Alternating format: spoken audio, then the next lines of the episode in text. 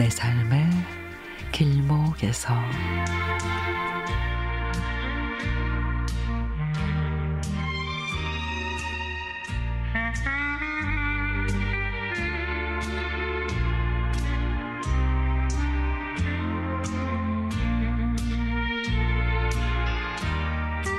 제 고향은 충청도 시골입니다.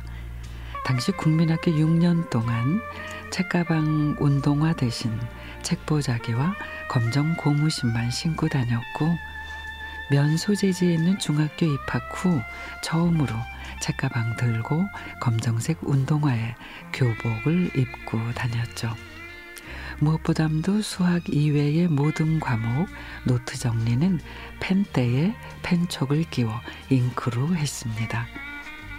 세월이 많이 지난 지금 문득 그때 사용하던 펜대, 펜촉, 잉크가 그리워서 이곳저곳 문구점을 확인해 보니 펜대와 펜촉이 구할 길이 없습니다.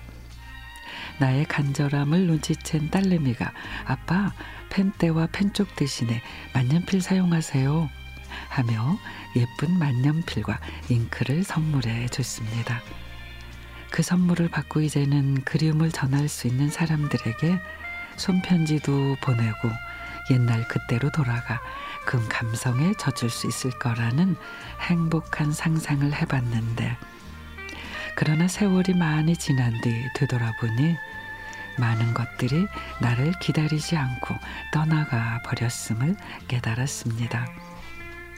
지금은 그 만년필로 책을 읽다가 기억하고픈 구절과 SNS에 주고받는 내용 중에 감동을 주는 글들을 적어가며 예쁘게 잘 사용하고 있습니다.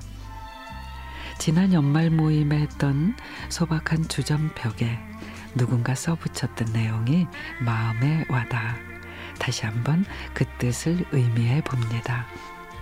인생이란 애만 쓰다 한만 남기고 가는 거다. 가는 거 붙잡으려 욕심 부리다. 붙잡지도 못하고 속만 끓이다 가는 거다. 저녁 스케치 듣고 계신 분들 모두 올해 행복하고 건강한 한 해가 되시기 바래요.